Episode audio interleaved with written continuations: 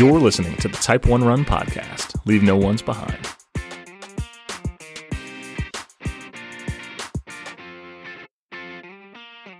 Hey, everybody, welcome to episode 23 of the show. I'm your host, as always, John Fody. So, today on the show, I have Mary Lucas, who is, well, a major part of Beyond Type 1, the parent organization of Type 1 Run.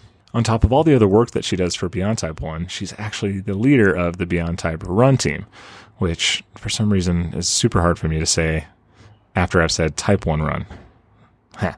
Anyways, I really take this opportunity to speak with Mary about her experiences with Beyond Type Run and her experiences at the New York City Marathon, which, oh, by the way, they just announced the new team for this coming year and for this coming year's New York City Full Marathon.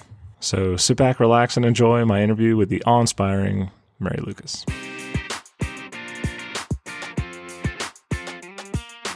Mary, what's up? How are you? I'm so happy we're finally talking. yeah, I feel like uh, it's been long overdue, huh? Where are you calling from today? Um, so our office is in Menlo Park, just south of San Francisco. Um, so that's where I am today. I'm just sitting in our office. Wait, so you're still at work? Oh yeah, yeah, yeah.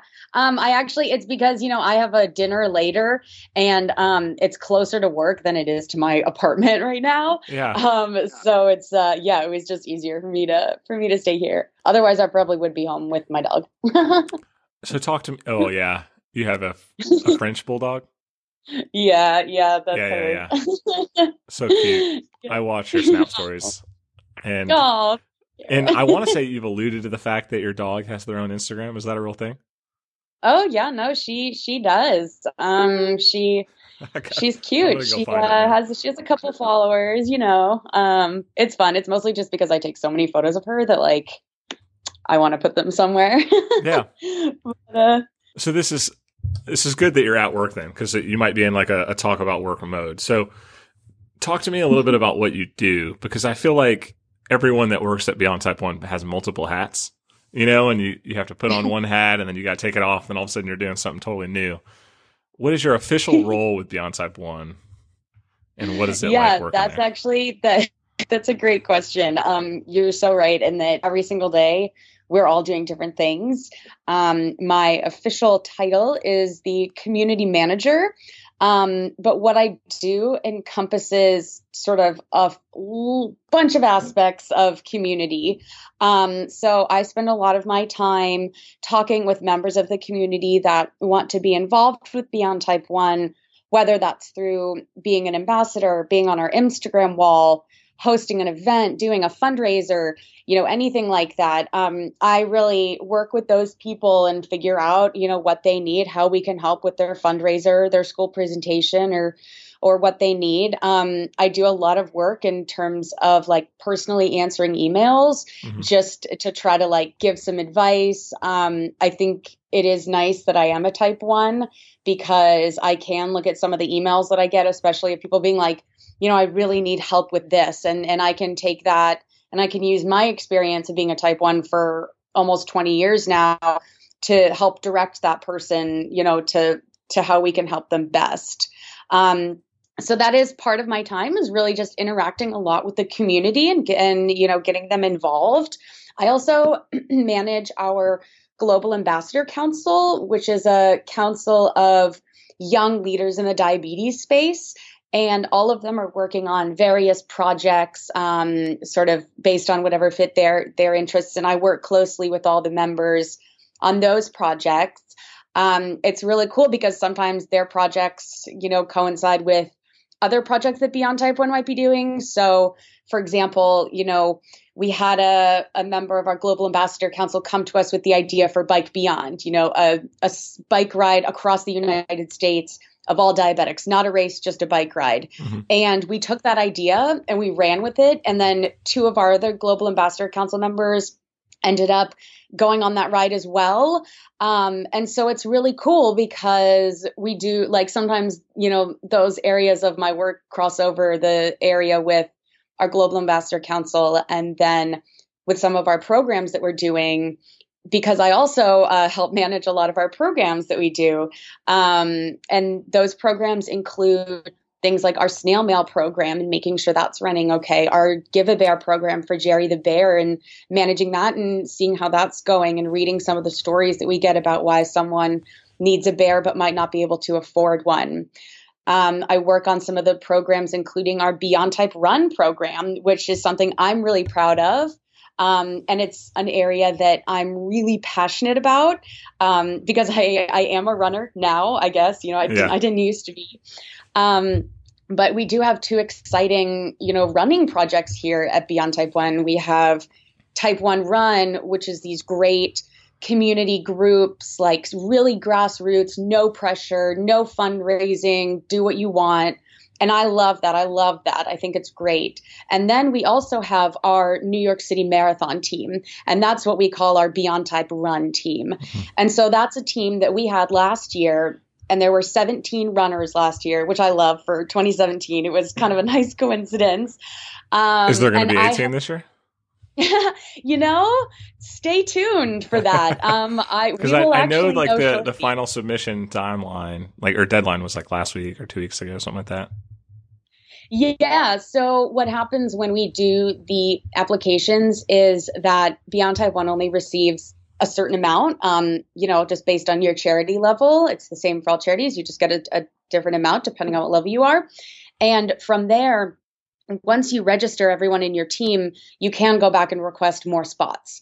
And so this year we only had 10 spots and we had over 40 applicants. So we, of course, unfortunately could not take everyone all at once, but we did get to go back to New York Roadrunners and say, hey, look at all this great interest we have in this program that we've built. We'd love to get more spots. Mm-hmm. Um, so right now we are uh, we're in the exciting waiting process to yeah. uh, waiting to hear back, but.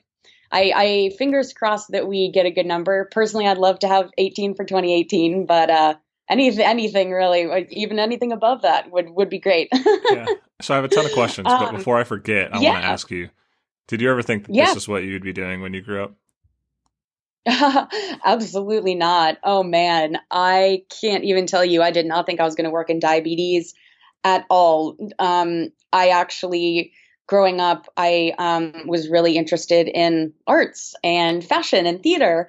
Um, and I did some, you know, fundraising, and every single year, you know, my family, we had a big fundraising event, and, you know, I certainly took part in diabetes, but it was never something that I was super passionate about going into the field of and, and working in that. Um, I went to school for fashion design, um, and really? you know, yeah, I uh, I went to Parsons School of Design in New York, um, and I studied fashion design. I actually uh, specifically children's wear design. Um, so definitely didn't think I would. You know, I I thought I would be a fashion designer. That's always what I thought I was going to be. Um, but then after school, I really needed a break from fashion. And I was lucky enough to be able to come work for Beyond Type 1 as one of the very first employees. Mm-hmm. Um, and I was originally supposed to work in a contractor role um, only for a few months. And at the end of those few months, I was like, I love it here so much. I really want to stay. Yeah. Um, and, you know, now it's been two and a half years, I guess. Um, and I'm still here and I still love what I do. Um, like I said, not what I thought I was going to be doing, but I love the work that I'm doing and and knowing that I get to have such an impact on people every day and that I'm doing good work that yeah. matters. When were when were you diagnosed? You said 20 you said 20 years, so I imagine well before you were 10, right? Um, yeah, so I was diagnosed when I was 7 years old um, I was diagnosed in November. So it was November of 1998. Um, my mom had just had a new baby, actually, and we were moving houses at the time. So it was a pretty hectic time, I will say. But um, I am really lucky in that my mom really quickly noticed that something was wrong with me um, and knew something wasn't right. And so she actually looked up some symptoms in this little blue book that she had because um, this was before the internet was was really a thing in people's homes um, and she called up our pediatrician and she was like i think my daughter has type 1 diabetes and we went to the hospital and, and i got tested um, and obviously the you know the rest is history.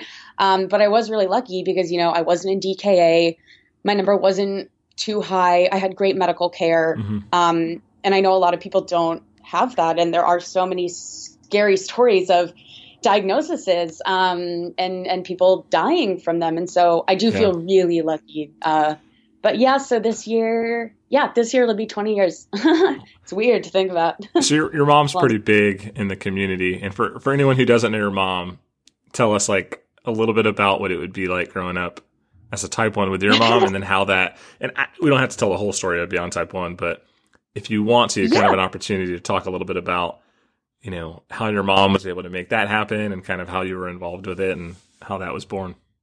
Mm-hmm. Definitely. So um, I mean, first of all, my mom's amazing. I know that, you know, everyone says that about their moms. But um, really, the work that my mom's done in diabetes throughout her life is really inspiring to me. Um, when I was first diagnosed, you know, like I said, I was seven years old.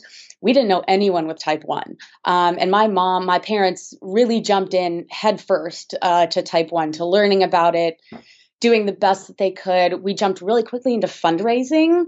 Um, and so that's something we really started right off the bat. And that's something we continued every single year.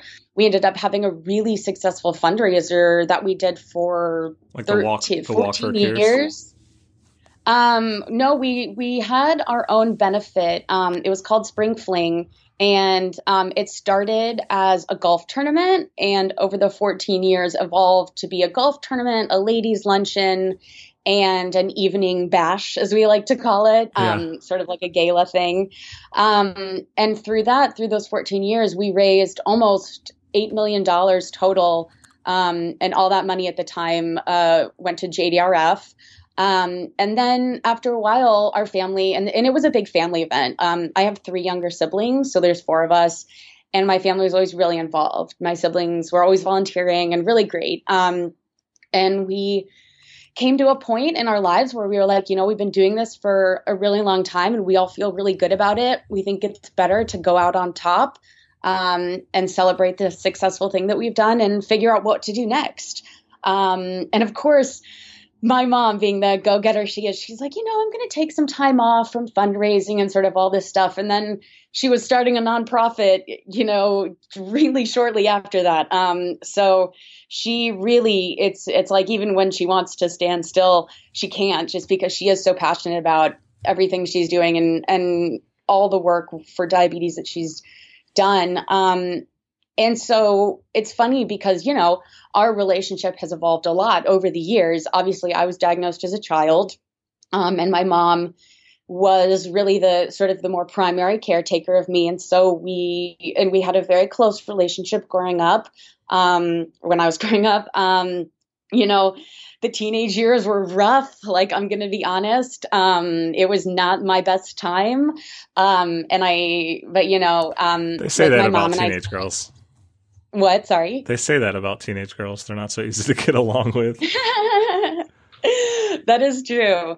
Um, and I think it's just hard with, you know, with everything going on in a teenager's life and hormones and all that kind of stuff, you know, your blood sugars and diabetes, it's just all over the place. Um, and I know for me, you know, it was a constant battle of, my blood sugars and just trying to get them down. Um, and, you know, sometimes just not wanting to deal with diabetes because, of course, you know, when you're in middle school and high school, you don't really want to feel different from everyone else, and that's hard. Um, Did you have a bad relationship with your type one? Like, was it? I I wouldn't say I had a bad relationship. I would say that I just was very frustrated and didn't really put as much time into it as I should have. Like, it's not that I didn't not that I had a bad relationship. It was more that I was just like, oh God, like, okay, I guess I could do a better job and maybe track all my food and measure out my carbs and do all this. But like, I don't, like, I just can't do that right now. So it's funny. It was almost kind of like just, I don't want to say being like a, a lazy diabetic, but it was just something that at the time, like, I just didn't put a lot of effort into, I guess. Um, yeah. And, you know, of course, that you know that that's hard because I'm sure if I had put more effort into my teenage years, maybe my A1C would have been lower, or you know, I something like that. Um, I mean, hindsight's 2020, obviously, And, uh, you know, I like to say that I would never change anything in my life because I think it's, you know, whatever happens in your life always makes you the Yeah, you person that you are. Yeah. Um, what? Yeah, you're always Sorry? learning something. Oh yeah, yeah. You're always learning something, and so you know it's funny because I'm like people ask me, would you rather have been diagnosed when you were older or younger, and like, th- really neither is the answer. But Well, um, I can tell you firsthand say that I don't think it's easy at 27 either. yeah, exactly. Like, nope.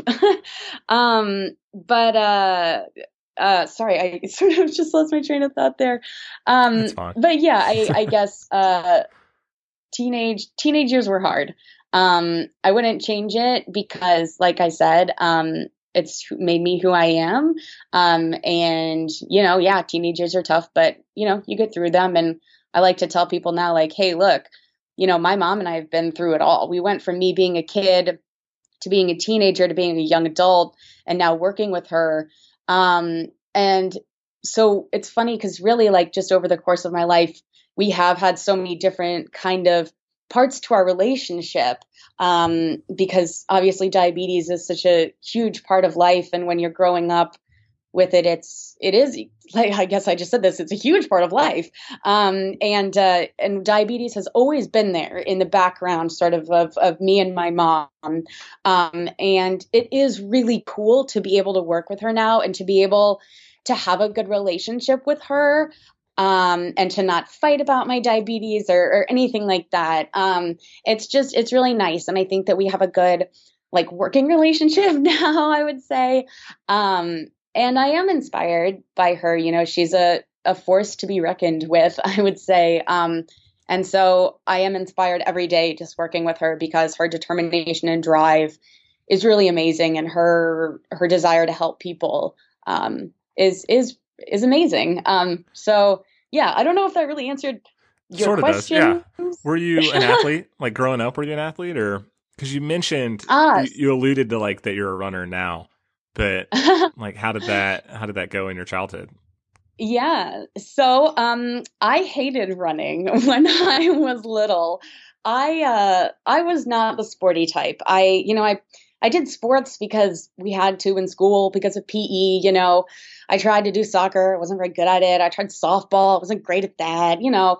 Tried a couple different things. The one thing I always hated with a passion was running. Um I I swam ever since I was 5 years old.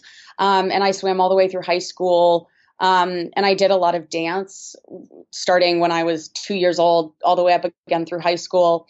Um, and those were sort of my sports, I guess you would say, like Yeah. team sports. I was never really good at. Yeah, sure. Um, including- swimming's endurance though. Like, what was your go-to event? That's true. Oh, well, no, actually, no, my go to event was not the endurance swimming. I will tell you that. Um, I came up with every excuse I could think of to not. To not swim the long events, of course I had to anyway. But uh, Yeah, but I would say that shorter shorter distances were always my favorite. Um, and I always liked doing one stroke. I didn't like having to switch around a bunch. Um, but yeah, I uh, yeah, so I I was a swimmer, I guess.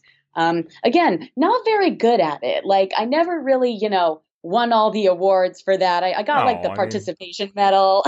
it's kind of like they say, Um, all who run are runners. You know, all who swim are swimmers. So. I- I was talking to Craig the other Yeah. day, and we were kind of talking for a little bit about like swimming's the one thing, especially if you're like triathlon training or whatever. But at least for me, and I know for him, and I've talked to multiple people that it's like the hardest thing to evaluate your blood sugars while you're doing. And so, did like did Oh, you have issues with that, or like? I'm guessing, Yeah. like, have you always been on a pump, or Um, so I've been on a pump sort of all the like pretty consistently dating back to like I want to say like 2002 maybe something like that like I, I got on a pump pretty quickly and i've had a variety of them i think i've had almost every brand of pump that you can have in the united states Mhm. um, and there were times, sure, when I might have done, you know, pens or shots for a while because I was tired of my pump, but pretty consistently on a pump um, and pretty consistently on a CGM. I was one of the first uh, pediatric patients to get a CGM CGM to get a Dexcom when they first came out. So at least what? that could help a little bit during swimming. Yeah. Um, but of course, you know, it's it's now there have been even more advancements made. Like you can look on your Apple Watch, which is waterproof, while you're swimming to see your blood sugar, maybe, and and the Dexcom can go farther. But you know, back in when I was in high school, which I know isn't even that long ago, um, I didn't have that, and I would have to hop out of the pool to check my blood sugar, check my CGM, and my CGM might, you know, lose lose track of me because I was in the water. Oh, mine does. Constantly. You know, far away from yeah. it. Yeah, yeah.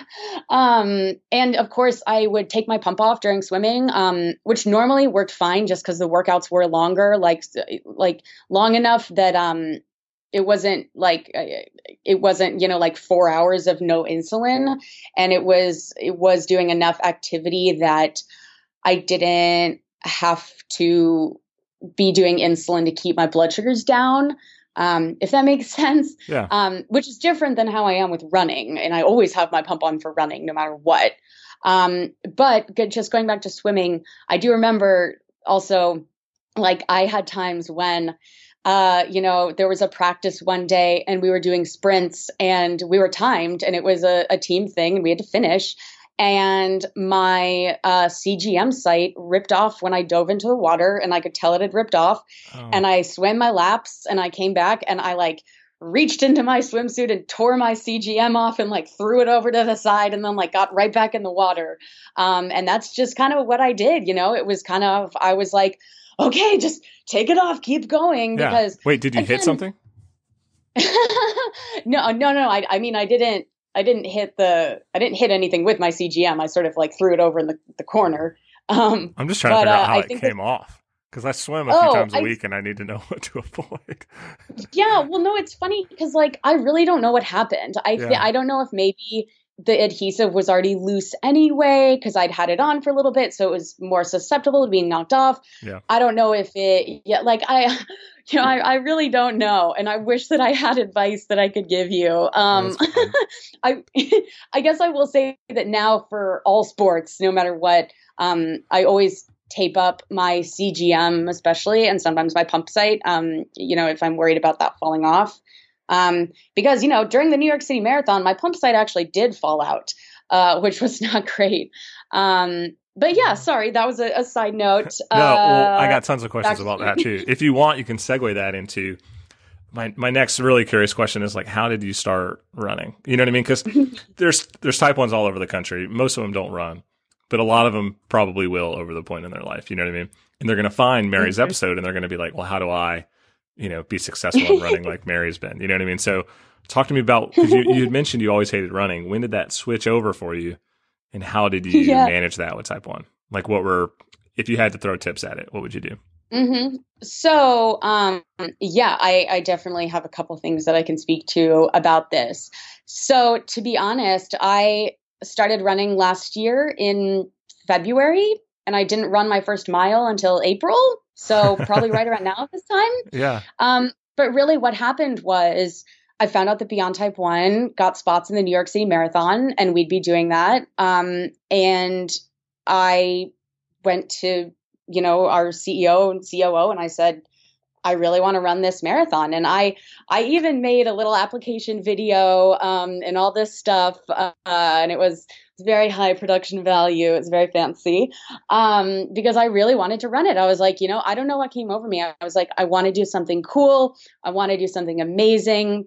You know, we had just finished Bike Beyond earlier in that year. And I think that really helped inspire me because I was like, look at these people, these 20 people that just biked across the United States and they have type 1. If they can do that, I can go run 26 miles.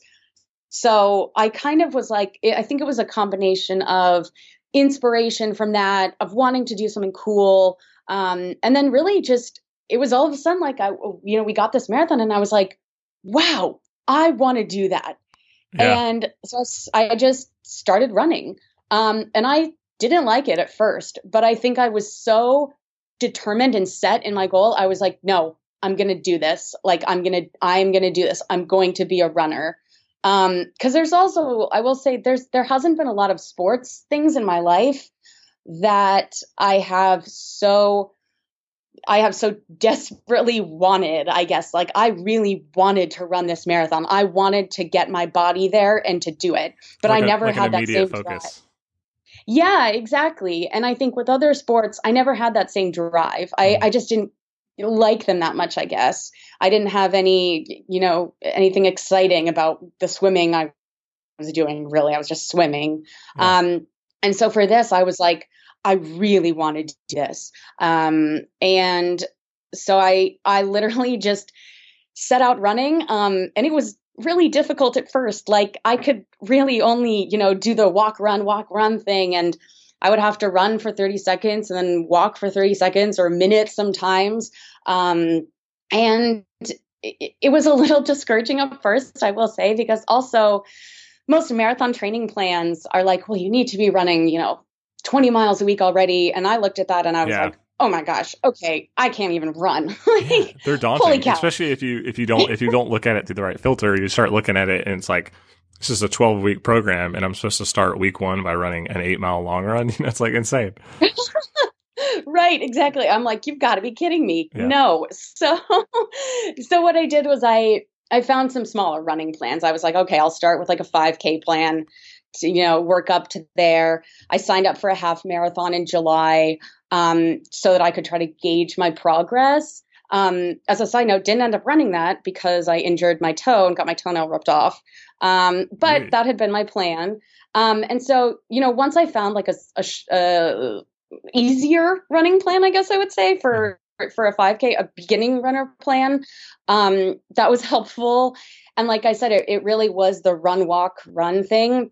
And it was actually like amazing though, because just getting to little tiny milestones felt like such a big deal to me. Like I remember the first time I ran half a mile without stopping. And, you know, it took me like six or seven minutes of running and that was the longest i'd literally ever run and i was so proud of myself and it was the same like when i got to th- you know three quarters of a mile and i remember when i ran my first mile without stopping i was so ecstatic i think i like jumped up into the air in the middle of the street just because i was like oh my god like mary look at what you just did like even a few months ago you weren't able to do this and i think after i ran my first mile I was like, yes. Like, I think that's really when it changed for me. And I was like, I'm enjoying this. I like running. And, and I know I've heard that that happens to people. You know, you just got to get over the hump, I guess, a little bit. Um, and, you know, and I was just trying to trust that process because everyone says you'd enjoy it eventually. So I was like, okay, I'll enjoy it eventually. Yeah, it can be Um, addicting.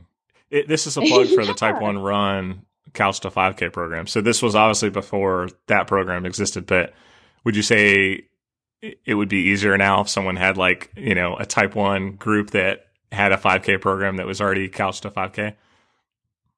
Oh, definitely. I think that um, there's a real lack of information about exercise for type ones. It's just not something that's sort of as available um, or as plentiful as some of the other resources out there. Yeah. And for someone like me who was just starting running, you know, who is a type one, who had no idea how to control their blood sugars during a run, and I just, you know, was winging it um, it would have been really helpful to have a plan that I know was not only developed by type ones, but where I was getting that support. I mean, you know, I didn't do that 5K plan that you just mentioned, but I, Yeah. I was in that group and I saw, you know, everyone coming together and asking questions about maybe their blood sugars or what they were doing or getting help on the stretches they were supposed to do. Yeah. And I loved that. I was like, wow, this is amazing. Like, this is such a great a great thing like and yeah I wish that I had had this um I think it's also special that like it was developed by type 1s because next to no running plans are Oh, yeah. developed specifically for type 1s um I mean obviously there's there's a couple out there but uh few and far between So, what was So, your longest um, run prior to New York? So for New York, um, I worked my way up to 23 miles. Um, and I did 23 miles on my 26th birthday. Wow. And it was sort of a goal that I had really wanted.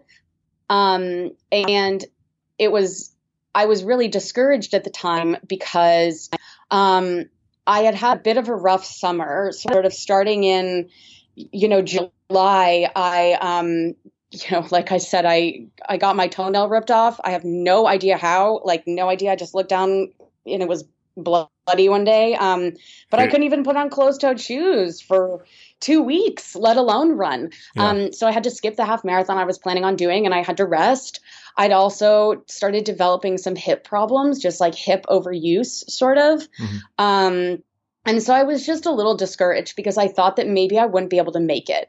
I was kind of like having those runs where I was like, I've only run this much. And of course, in my head, I'm like, I've only run 13 miles, which I know it seems like a lot, but when you're trying to think about how you have to run 26.2, it's daunting. It's a very daunting thought. Yeah. Um, and so I think at the time I was really nervous and really doubting myself that I would be able to do it. Um, but I had this goal of on my birthday, which is September 23rd, um, this goal of either running 20 miles or 23 miles.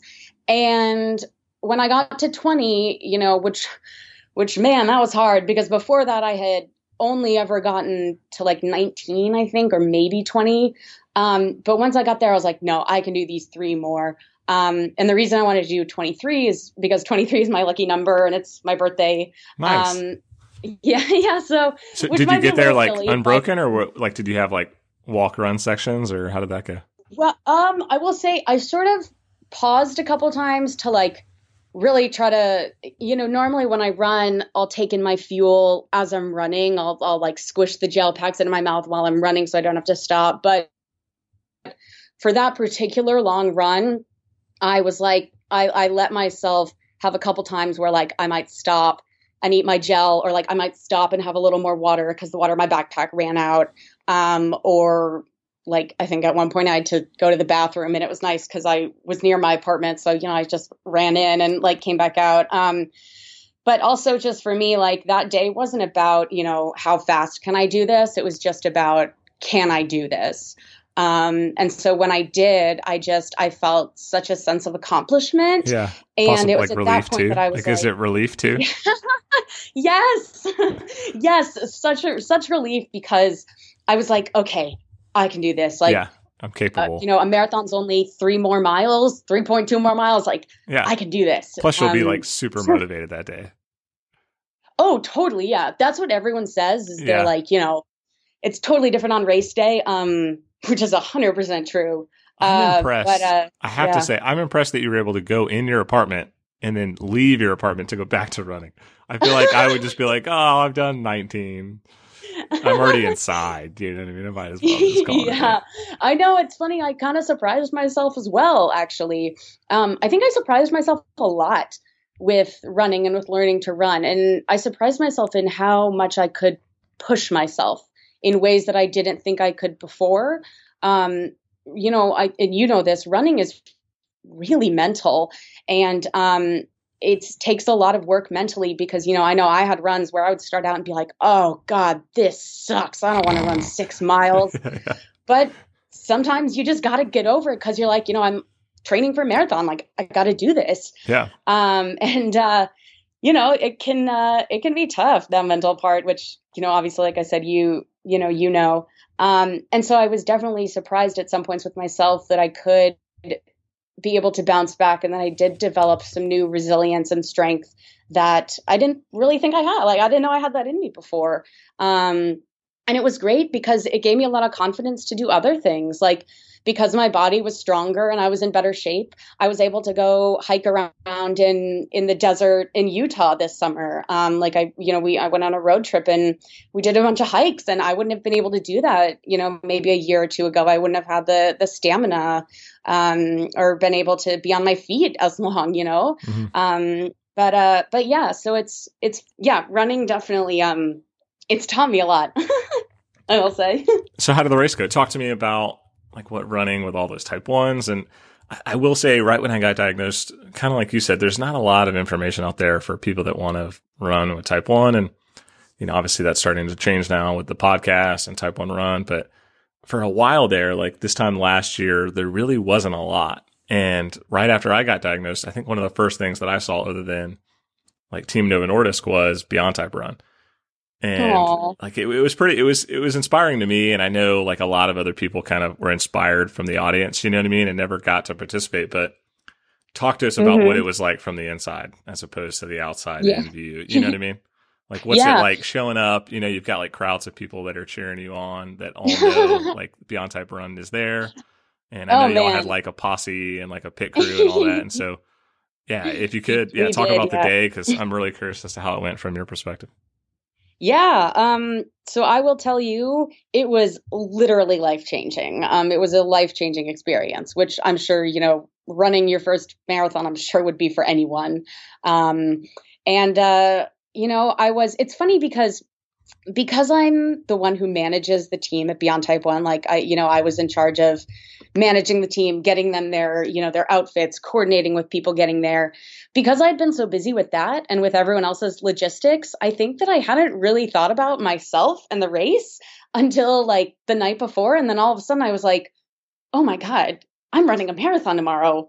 And it was the same thing the next morning. It was almost like it hit me just all of a sudden. And I think that that's, you know, of course, when you when you step off the bus at Staten Island, it it feels really real at that point. And um, I had not been nervous at all, and I was so nervous that morning. Oh my gosh! Um, yeah, I feel like it doesn't help that it's a one way too, right? So it's like there's all this logistical issues along with that, right? Oh yeah, like you know, to get to Staten Island in the morning, um, it takes hours just because you know there's so much traffic there's there's road closures there's road closures after certain times.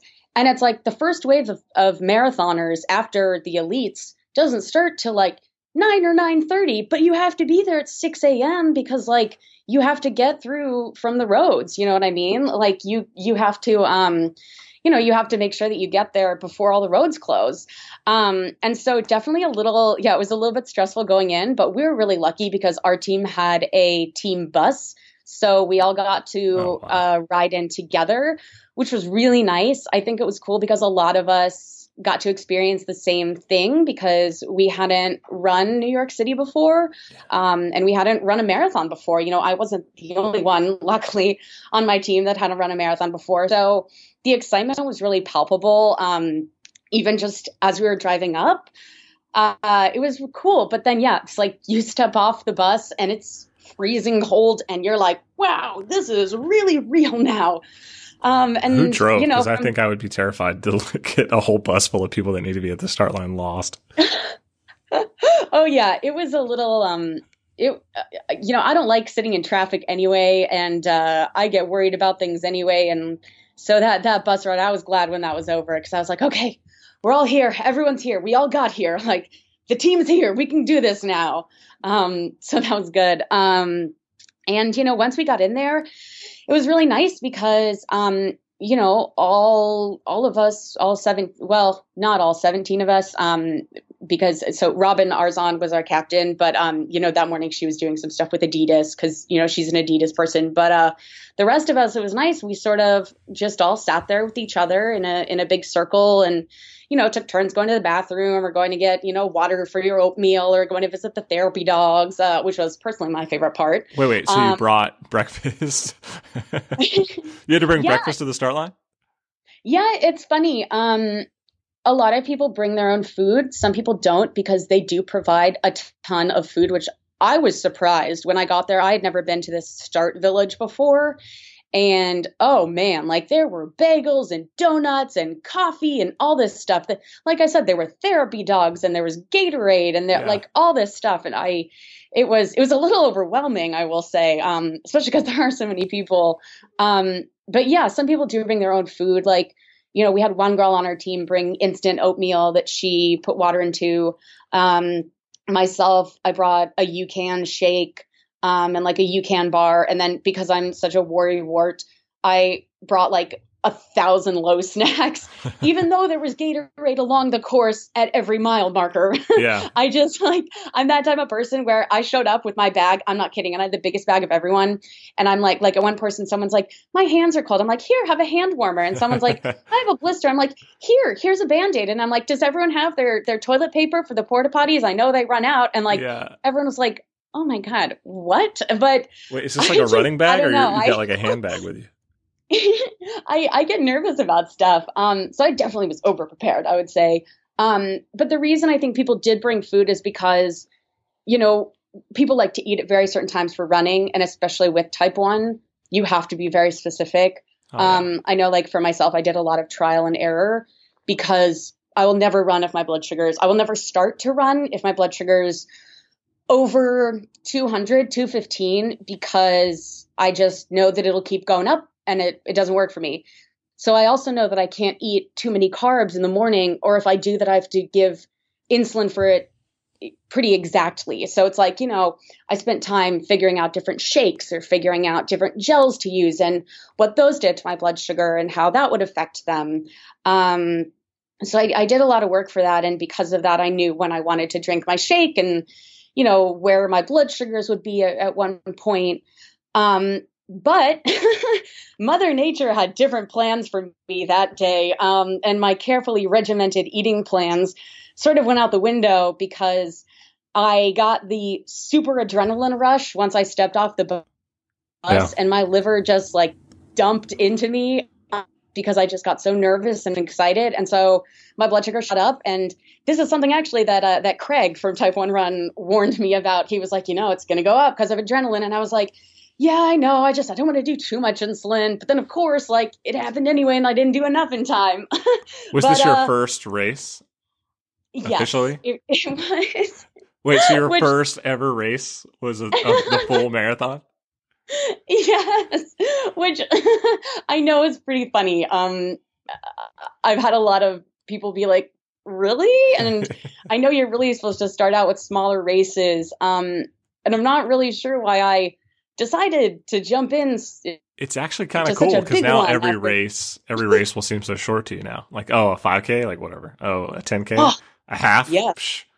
totally right like Yeah. psh, got this um but yeah so uh and then that morning was hectic because also like i went to the wrong place to drop off my bag and then the other bag drop things were gonna leave and i was like sprinting all over the place it wasn't great because i ended up running two miles before the marathon even started um and then you know of course there it's funny actually that whole day i ended up going about 34 miles total because there was so much walking um, and running around in between everything. Um, even at the exit line, uh, the finish line, you have to walk about a half a mile just to get out of Central Park, um, which is great for getting the lactic acid out of your system. Yeah. But you know, 34 hour, 34 miles is is a lot to go.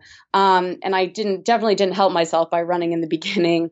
Um, but then you know the and the race was fun. Um, I I got to start with a couple of my teammates, which is great. Um, you know, they they really segment everyone in the New York City Marathon race, um, and they like they, it's very specific in terms of uh, what section you need to be in and where and what time and what wave you are and what color. Um, because and some of them go, some of the waves go over the bridge, some go under, which I didn't realize. I was lucky enough to go over the bridge, which was cool. Um, of course, by the last bridge, I'm like cursing at the bridges because. my God, who knew that bridges could be so tough? I kind of thought that all of you guys would get to start together. No, actually, we we didn't because people had different times. It's based on your projected end time, um, and you know some people were much much faster than than others. Like there definitely were, you know, on our team, of course, more experienced marathoners. Um, you know, this was Robin's 25th or something like that, and and we had a woman, Anne, it was her 10th marathon. Um, Yeah, I, I and, you know- Jordan a couple weeks ago, and oh yeah, yeah, yeah. yeah, She's she so had. good. I think that she had had multiple. I think before she walked into New York. So Yeah, yeah, she did. Um, she's super cool. I loved her. I was super happy to have her on the team. Um, but yeah, so it's like for me, I knew, you know, I'm not going to finish in four hours. That's not realistic for me. But for someone else, that was realistic for them. Um, and so it just depended on when everyone had put their projected end times. Yeah. Um, but we were lucky in that most of us were able to be grouped together anyway. Um, and, you know, just it, which was nice. Um, and even if it was smaller pockets of people, like with myself, there was four of us. Jordan was actually one of the ones running in my group. Um, and then, you know, there were some little clusters of other people. Um, and you know, that was like totally fine. Personally, I was, you know, I wasn't upset or anything. I, I was just so excited to be there. And it was really nice just to have two of my, or a couple of my teammates. At one point, I actually had lost them because I'd been running around trying to put my bag away and I actually I almost started crying because I just got so I all of a sudden got so nervous because I was alone and I was like I've never run a marathon before. Oh my god this is so scary. And then I saw my teammates I was totally fine. Um, but definitely a whirlwind of emotions that day. Um, but the race was really challenging for me. Um, not only was I dealing with shin splints still at the time I had also strained my calf I still had hip problems. And as a side Oh, note, I have a great sports doctor and like chiropractor that Yeah. I've been going to. Um, and she really like worked magic on me um, and really like made it so that I could run because there actually was a point about a month before the marathon when I did strain my calf and I was like, man, I don't know if I can do this. Um, and she really helped get me back into shape, um, which was great. um, but so the race was tough for that. I also, um, on uh, mile 13, my pump site ripped out, like I said. Um, and my CGM had failed the night before. So I, uh, I, and, and I luckily had a different, C- I, I luckily had an extra Dexcom. Uh, I'm on a Medtronic pump. Um, and so it was that sensor that failed and I didn't have another one, but luckily I had a Dexcom still. Um, and so I was lucky enough to put that on, but then I could, you know, I wasn't in closed loop. Wait, Um, wait, wait, wait. Hold up. You had a spare Dexcom on you while you were running?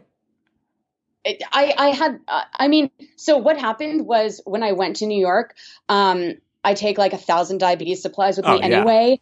And especially for this, I was like, I'm just going to take this extra Dexcom just in case because it's like I had still had it left over because I just switched over devices. Um, so I still had like a few weeks left on my Dexcom transmitter before it was going to die. And, and in that moment when my when my first CGM failed, I was like, well, thank goodness I brought this. Um, you know, th- so that was okay. But uh, you know, I wasn't running with my pump in the closed loop, which I had gotten used to for, for you know the previous month. Um, Yeah. because closed loop is very different from non-closed loop. Yeah, you're on Um, the and that's a whole G. separate discussion. But uh, sorry, did I interrupted you? Oh, I was saying you're on you're on the six seventy G. Yes, I am. Um, So, which I love. My question is, you already had a Dexcom on, so you had two CGMs on already, and then you just got to use it. Oh no no no! I I put the Dexcom on. I had brought the sensor and and and like an extra set. I didn't have it on already though. So at mile thirteen, your CGM oh no no no no no Okay. no! Sorry sorry no. So my CGM failed the night before the marathon. So Okay. Saturday night. So Yeah, just your pump site, just your pump site came out at mile 13. Yes yeah. Okay. So then yeah on mile thirteen my pump site came out. yeah, yeah, yeah. Um. Yeah, luckily I had brought an insulin pen because I was afraid that something like that would happen. of um, course, like of I course you had. So you're running with an insulin pen on you. I was, yes. I was. um, So I'm pretty sure I had the biggest belt pack of anyone in our in our group. Um, Well, in case I yeah, forget to ask, what belt pack was that, so I can go buy Oh, it, so I know that I can yeah. shove as much stuff in it as you did. um, it's a belt. It's from a company called Stay Fit Running, and I personally really like them because they're they're fairly big, um, bigger than some other running belts that I've had, and so I can fit a lot in it. Yeah. Um, and so I I've literally.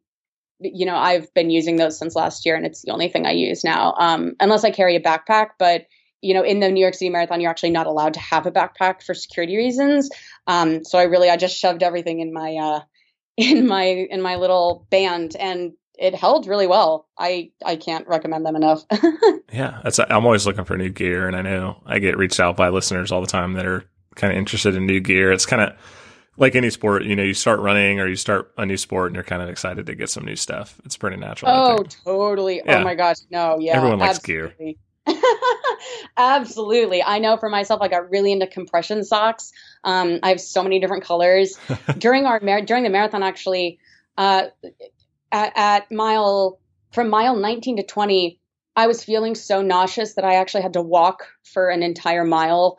Um, and it was miserable. Let me tell you, it was raining. It was raining the entire time of the marathon, which wasn't great. But, oh, no. you know, mile 20, uh, mile 19, I guess I'm like walking in the rain, just feeling nauseous, not happy. And one of my teammates came up behind me and she was like, Oh my gosh, I recognize you because you're pink socks.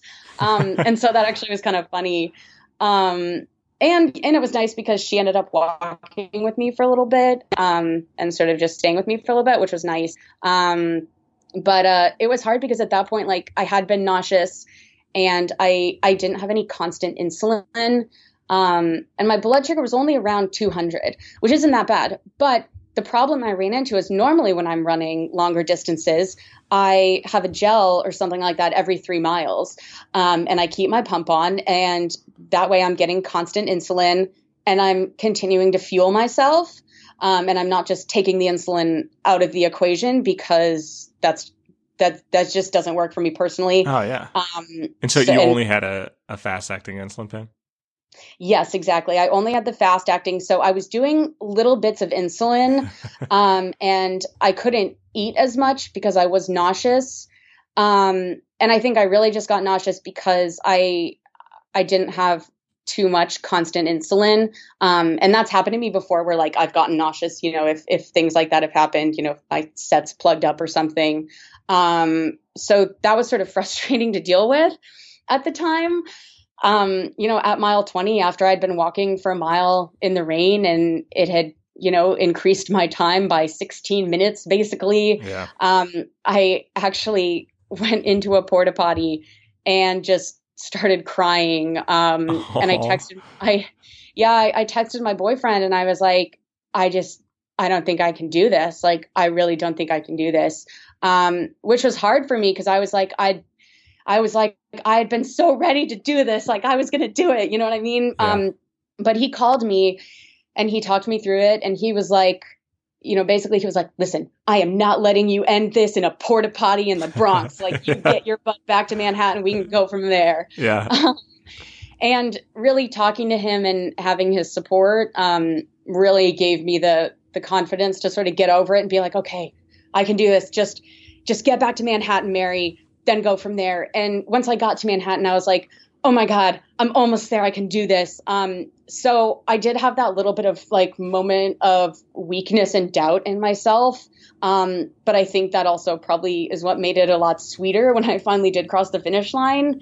Um, is because there were a lot of times during that race when things went wrong or, you know, when I thought I wasn't going to be able to finish. Um, and I finished in six hours and 14 minutes. Uh, I was the very last one on our team, but it's like I I would not have been more proud if I had won the entire race. Like I was so proud of myself.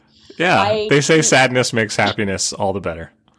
Totally, um, and it was just it was an, it was really amazing to go through that finish line. Um, I think you know I cried the last half mile or whatever just because it was crazy to me that it was about like this thing that I'd been working for for you know the most of the year now was I was about to to finish it and accomplish my goal. Um, and I felt so proud of myself. And I felt you know proud of my team members. Like I knew that all of them had finished um, because we were all tracking each or I was tracking everyone on the app um, especially because you know I because I had because I had been talking to them for so long it was cool to to see them on the app. So I knew they had all finished and that really helped you know me to be like i'm gonna i'm gonna finish i can do this. Um, and yeah just coming across the finish line was amazing. I definitely started crying um, cried a lot. I was sort of by myself um, because i had finished so much later than my teammates. So i was by myself but it was funny because i was just so happy that uh, like I, I was on like cloud nine, you know, and I didn't even care that I had to walk that half mile or whatever to get yeah. out of Central Park. Um, it sounds so, like yeah. you used your. it sounded like you used your phone a lot on the race.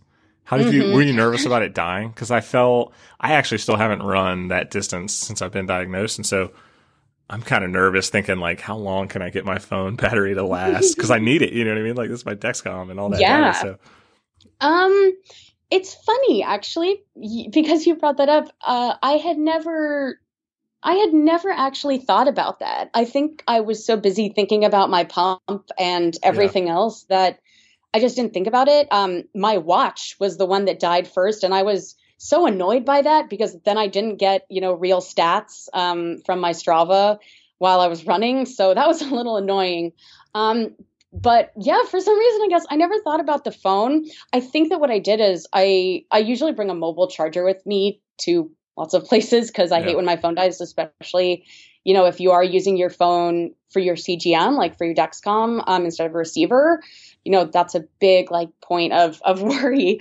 Um, yeah. And so what I, yeah, what I did was like, I brought a mobile charger with me um, that I put in my bag that like they they take you know to the to the uh, when you when you um like start the race you yeah. yeah. sorry. Yeah drop bag yeah sorry. Um so in my drop bag so i just left it in there. And because of that i did start the race with like 100% battery. Um and so i didn't have to worry. Smart. i think i probably also turned on like you know low power mode just as a as a precaution. Um yeah. See these and, are all the tips that we need.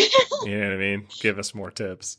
Yeah. So, oh i'm i'm i'm full of them um when you, when you finished. but you said you had to what? walk. Uh, you said you had to walk a half mile to like clear mm-hmm. Central Park, get out the lactic yeah. acid. After you sat down and ate, were you able to walk again? Um, you know, it's funny. I I didn't actually eat that night. Um, what? I had been feeling so nauseous that That's I actually all I would be uh, looking forward to doing. like, I know. Oh, I, I had been so excited to like finish the race, go get a nice glass of champagne, like take a bath, relax. You know what I mean? Like I'd gotten Epsom salts as like a, you know, just to have them. Yeah. Um, and uh, yeah, I just, but afterwards, I was feeling so, I was just feeling really nauseous still um, and not great. And I, I actually did sort of spit up a little bit. Um, and I tried really hard to eat. Like I tried to have a couple French fries, like tried to have water. Um, but my body really was just not super happy with me. So oh, I ended no. up just going to bed pretty early. Um, so no like uh, celebration dinner or anything like that? no, I did not have that this year. I will next time I run it though. did anyone else did like did everyone else go out without you and like texting you mean things while you slept? no, my teammates were they were super nice to me. yeah. Um, you know, it's funny because we all finished at different times. Everyone did different things. Yeah. Um, and we had sort of set it like that for Beyond Type 1 also. What we did is like on Saturday, we had a team brunch so that everyone could meet each other and all that kind of stuff because we knew that after the marathon, um, it just wasn't realistic. And, you know, yeah. some people started at 9 30 a.m. and finished in three and a half, four hours some people like myself didn't start till 11 a.m. and you know finished at six, you know, five or six p.m. basically, um, yeah. just because of the way the waves work. Uh, and so, you know, and it that it was fine for me though because I guess I was I was just I wasn't even actually thinking about what everyone else was doing. I did feel bad because I was like, oh man, I wish I could like be with everyone. I feel so bad that like I'm not there and I'm just in bed. Um, so uh, I guess yeah, it's funny. I, I was sort of just focusing on how bad I felt and oh, how yeah. bad I felt for not being listen, there. you gotta listen to your body. I mean, you can't do it if your body's saying no. So yeah. Are you going back this year? What? Sorry. Are you going back this year? Yes, I am. Um, I'm I'm going to run with. I think I'm going to run with Team for Kids this year, um, because for for Beyond Type One for our running team, we want it to be a new crop of people every year and give people the opportunity who haven't done it before. Um, and so and th- so this year, you know, we we took all new people. Um, as much as we you know love our our other marathoners, I do think that it is important to give other people a shot. Um, and yeah. while I myself would love to run for Beyond Type Run, um, I also know that we got so many amazing applications. And because I'm the one that goes through those and watches everyone's videos and you know, I'm crying because there's a 60 year old man who worked so hard on his video and is like shaking while he's reading from his notes. And I'm like, oh my gosh, this man just wants it so bad. This is so sweet. Yeah. You know, or there's this pair of friends from Minnesota and they both have little boys and they want to run it together. And I'm just like, oh my God. So it's, it's, it's actually nice. How do yeah. you decide? Like, how do you, how do you pick without oh, spoiling God. it? Like, how do you try and cipher through these? Because everyone, I'm sure everyone deserves it, you know? No, absolutely. That's the tough thing is it is, you know, with things like this, like applications, um, it's hard to evaluate. And I would say that like our Bike Beyond team made it really easy because only 20 of them applied. Um, last year's marathon team made it really easy too because we had 17 people apply. Um, this year was a lot harder because we had, uh, you know, three times the amount of people applied that we had immediate spots for. Yeah. Um, but what we do is, you know, we look through the videos. I, am not the only one. Just, um, you know, I'm the one that sort of manages the team. But you know, we all like to look at the videos and sort of hear about people. Um, we look at, you know, if they've been involved with us before. So, for example, one of our global ambassador council members from India, Apurva, um, is going to be coming over and running with us, um, which is incredibly exciting for us. Yeah. Um, and we have a woman who helped out with Bike Beyond um, a little bit, and she's in South Africa and really wanted to come last year for the marathon and couldn't make it, and this year applied again. And I'm like, well, we have to take her. She wanted to come last year, you know, um, and she's been involved with us for Beyond Type for, for Bike Beyond. She made this training plan, um, so you know, we we look at a lot of different factors, I would say, um, and we try to also we do try to balance it gender wise. Um, that is pretty important to us. Last year we we had our one honorary man, um, Chewy Lamb. Uh, he was the only guy that applied actually. Oh, no. yeah, so he was the only guy, but this year, you know, we did get um, more guys, which is great, and so we we do try to make sure that um, you know we we have a nice a nice sort of split across the genders and you know hopefully try to have some different ages and experience levels in there. You know it's really cool because one of the guys for the team this year has run like three ultra marathons you know and one person hasn't even run a marathon. So yeah. it's really cool to see those varying degrees of experience.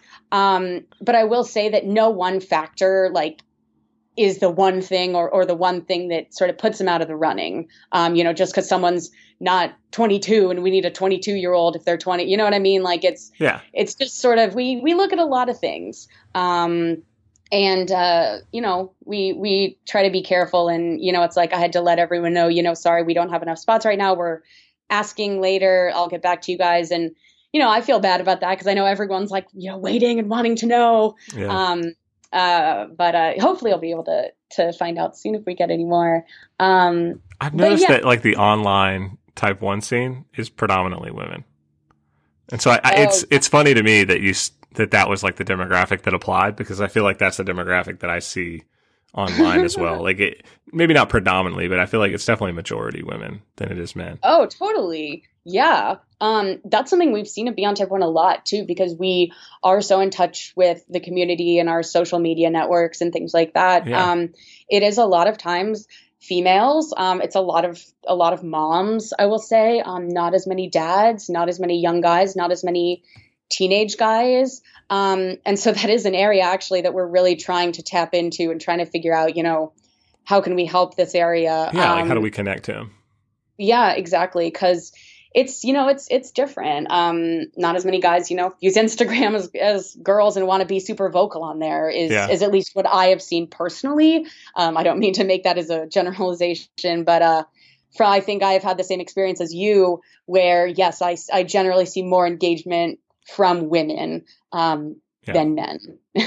yeah, no, it's. I want to say it's by a pretty significant margin. So yeah, I, I, guess maybe that's one of the things I would hope to do if you know um, if anything, with the show, and on top of helping Type Ones run. But you know, I think it is cool to kind of be a voice for the men out there that don't get as much uh, as much love on Instagram. But yeah, exactly. I'm like, we know you guys are out there. Like, I know there's teenage guys, you know, out there with Type One who could probably use a mentor to look up to, a guy to look up to. Yeah. Um, and it is nice because I feel like we do have some of those people in the space. And i think people like you know craig and james the founders of type 1 run like they're amazing guys to look up to and and say like wow look at these guys who are doing this really cool thing and they have type 1 um, but you know we need more people like that um, because there there is a lack. Um, and uh, you know it is needed. We we know that the guys are out there. So i have a random question. Mm-hmm. only because i've been wondering it and i think other people probably are too who invented the drop and how do we get them credit for because i feel like this is like people really like the drop you know what i mean like this is like a successful ad campaign. Yeah. People are tattooing this on their body and stuff. So, Oh yeah. No, um, I have it tattooed on me actually as well. really. Um, so I think that the way the drop originated was just when we were making logos. Um, we have an amazing creative director, Sarah Jensen, um, whose son Henry has type one. He's the one with orange hair, um, who you guys have probably seen somewhere on Beyond Type One. Yeah. he Um, has, wait, so- he has he has the video that talks about um like being type one and not being weird about it. You know. Yeah, yeah, exactly. Yeah, that's him. Yeah. Um, so cute. So his yeah, his mom Sarah, she's our creative director, um, and has been has been with us since the the very very beginning. Um, and she's the one who you know designed the logos. And I'll tell you, we went through some some logo iterations. Um, there was a lot of back and forth. Um, and I I think that yeah, she's the one who originally came up with those drops. Um, and so really, yeah, all the credit should go to Sarah Jensen. Um, she is she's who makes our brand look so great. Um, all of the visual assets that are done, like she's, you know, she's kind of in charge of that. Um, and it's it's remarkable. So uh, Wait, yeah, so, so you actually do have it tattooed on you? Uh huh. Yeah, I do. It's uh, when it's did on my like wrist. when did you know that you were going to get this tattoo and like how long did you come to that? Like how long did it take to get to that decision? So I got it. Oh man, this is funny. Um, I have to think about this. I got it on my very first day of official work for Beyond Type 1. So I came on in the summer of 2015 and worked as a contractor. And then in September was when I was hired full time. And September 1st was like my, you know, first official day being a contractor and all, all that, or not being a contractor, sorry. Um, and I had been thinking about getting the drop for a while. Um, when I first saw it, I was sort of like immediately like, oh, yeah, I, I want that tattooed because I had always, or not always, but I've wanted a diabetes tattoo for a really long time, but I never wanted one that just said like diabetes or something like that. And so I was sort of, you know, I've been waiting for like the perfect thing and I saw this drop and I was like, that's great because it's subtle enough that like it's not screaming diabetes. I know what it is. Um, it's not just a company logo because it is that that blood drop and that represents type one. Um, So you know, it's not like I'm tattooing something stupid on my body. Um, and yeah, and it just, I think it, yeah, I I I thought about it for a while. Um, and it was it was sort of uh an exciting like important thing I wanted to do, and I did like doing it on my first day of official work. Um, it's funny, I haven't thought about that in a while. I pride myself in asking weird questions, um, which is a perfect segue into the last section. And I'll thank you for coming on the show. And I won't take too much more of your time. But the last thing I always like to do is called tempo talk, and I'll shoot some random questions at you. Some of them Ooh, running related for some reason, some of them aren't, and you can answer them as fast or as slow as you'd like. cool, let's do it. Real sugar or artificial sweetener? Real sugar. All day? Um, I guess I don't use any artificial sweeteners. Okay. Um, That answers. I don't question, like- Yeah. yeah, I don't like using them. So if I, I, I don't drink a lot of sugar or anything, but I will choose regular sugar over sweetener. Yeah. Favorite night before pre-race meal? Ooh. Hmm. I would say um a burger and French fries Yeah, really? is yeah, it's my like pre-race and post-race meal. It's all I ever want when I'm done with a long run. Um too. and yeah, I, I think uh, yeah, I I don't know, I love burgers and fries. Favorite food you'd eat a huge portion of if you were not type one? oh, donut. Oh man. like just regular glazed donuts. Yeah, probably like Krispy Kremes. Um, I also have celiac. I I've had it since I was like you know 16. Mhm. Um, so I actually haven't had a real donut in a really long time because oh, gluten free donuts. Yeah. Um, if anyone has suggestions, hit me up. Um, but so yeah, it's like if I could have one food that I could eat without any consequences, like it would be donuts because Yeah. man, I love those things. Favorite low treatment food for like during exercise. Um, strawberry Clif Bloks are my favorite, Ooh. like number one thing. what is, how many carbs are in one block?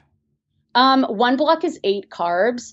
Uh, so it's nice because you know sometimes if like I don't want to open up an entire gel packet, Yeah. um, which is you know normally my I, I like I do like using gel packets. I use them on every run or every long run, um, and I like the honey stinger ones. But sometimes like you know I don't need 25 grams of carbs. Like my number might be just dipping a little bit, and I just need a little bit of carbs. So that's really why I like the Clif Bloks, um, is because I do have some flexibility. Um, but also, you know, things like sport beans or something, or like the sport jelly beans are good Yeah. as well. You said you don't like to run, start a run if you're over like 215 or something like that. Where do you, like, what's your Mhm. ideal run number for a start? Like, like for a regular, like a five mile run or like a four mile run or something. Yeah. So I'll say um, my best base that I would I feel I would feel most comfortable at is around 140. Mhm. Um, if I start at 120, I just that worry wart in me like comes out and I just get nervous. I'll go down more. Yeah. Um, but uh, yeah, so I would say like I like to be around 140. Um, anywhere from like you know 120 to 160 is is pretty good for me. Um, i and I'll never start a run if I'm lower than like a hundred or nine, a 90 or a hundred, like depending on the, the, the circumstances. Um, because I, I have a, I have a huge fear of lows, like anyway, as it is. Um, but yeah, so I, I just sort of do that as a, a precaution for myself, I guess. Do you think you have more a fear of lows than highs? yeah, definitely. I think, I'm, the, I Um, think I'm the I opposite. think- I don't know why. Really? That's Yeah. so interesting. Highs are terrible because they take so long to fix. A low is like, That's you know, true. it's quick. But granted, I don't have a history of severe lows. I know that people, you know, some people just based on their diabetes, they have a history of like really terrible lows, and I haven't had Mhm. that. So I think if I did, Yeah. I might be more scared of them. But normally, it's just like, hey, I get to, I get to have a whole spoonful of Nutella. Sweet, you know. I mean? yeah, no, trust me, I uh, I understand that.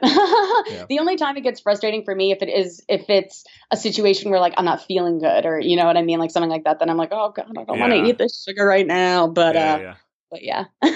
Something you wish everyone knew about type one. oh, I I just wish that everyone knew that it's not caused by sugar and it's not the same thing as type 2. Like there's Yeah. so much misunderstanding and miseducation out there um, about what type 1 is and for me I feel like that's where a lot of problems come from like when you can't understand a disease you know it's hard to have compassion for people and to know what they're going through it's hard to get fundraising for that disease. You know, if someone doesn't know what something is, they're not going to want to fund to cure it. Um, and there's a lot of you know stigma and shame that gets brought onto diabetes, both you know both type one and type two certainly.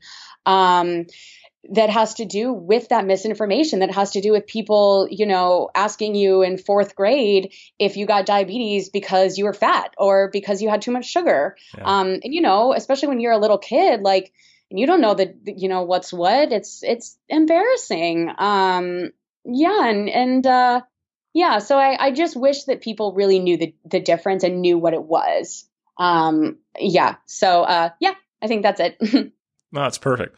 Advice you'd give to someone who is like just diagnosed with type one or has been type one for a while and wants to start running. I would say just to do it, just start would be my best advice. Um, just start, but listen to your body. I think that there's a lot of fear of starting something because if it's an unknown, especially, there's so much fear in the unknown. Um, but with running, especially, like you just got to start and, and go and you'll figure it out from there. And that's what I did. And sure, I had tons of lows and tons of highs and times that things didn't work out.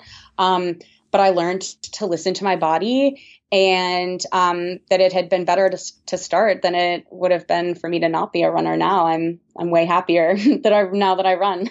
That's so yeah, just yeah, start. ex- that's great advice, especially considering you went from I think you said like you ran your first mile in April or March, all the way Yeah. you know to not even the end of the year running thirty four or something miles in a day. You know what I mean? Or just run walking thirty four miles. That's incredible.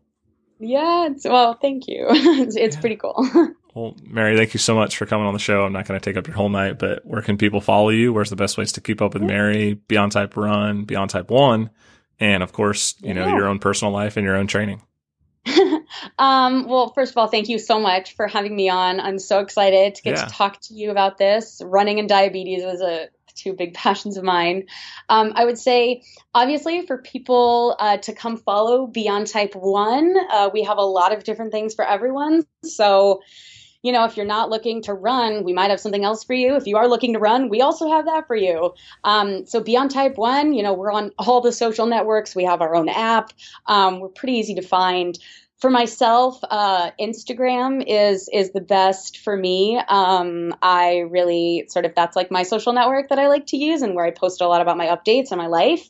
Um, and there's links there to like my my website and stuff like that that I'll you know blog on sometimes or, or post things on. Um, like links to t-shirts and, and other you know other exciting things like t-shirts I've designed or or links to my old children's wear stuff. Um, that's probably not that exciting for running right now. That was a total different tangent. Um, but yeah, I would say Instagram. Sorry, back to the question. Instagram is is where to follow me. awesome. Well, Mary, thank you so much for coming on the show. Everything you guys are doing at Type One and Type One um, yeah, so for Beyond Type 1, Beyond Type Run, and then Type 1 Run. That's a mouthful. But um, yeah, no, thank you so much. Uh, we have, we you guys are an inspiration. Yeah, we struggle with that as well. um, but you know, really thank thank you. Um, this was this was really great, and I really appreciate uh, the opportunity to talk to you. It was great.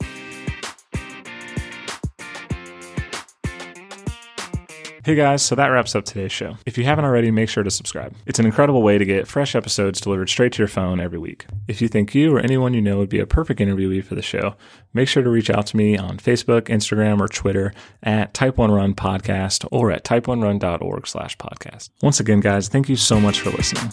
I'll talk to you guys again next week. Train hard, train happy, and leave no ones behind.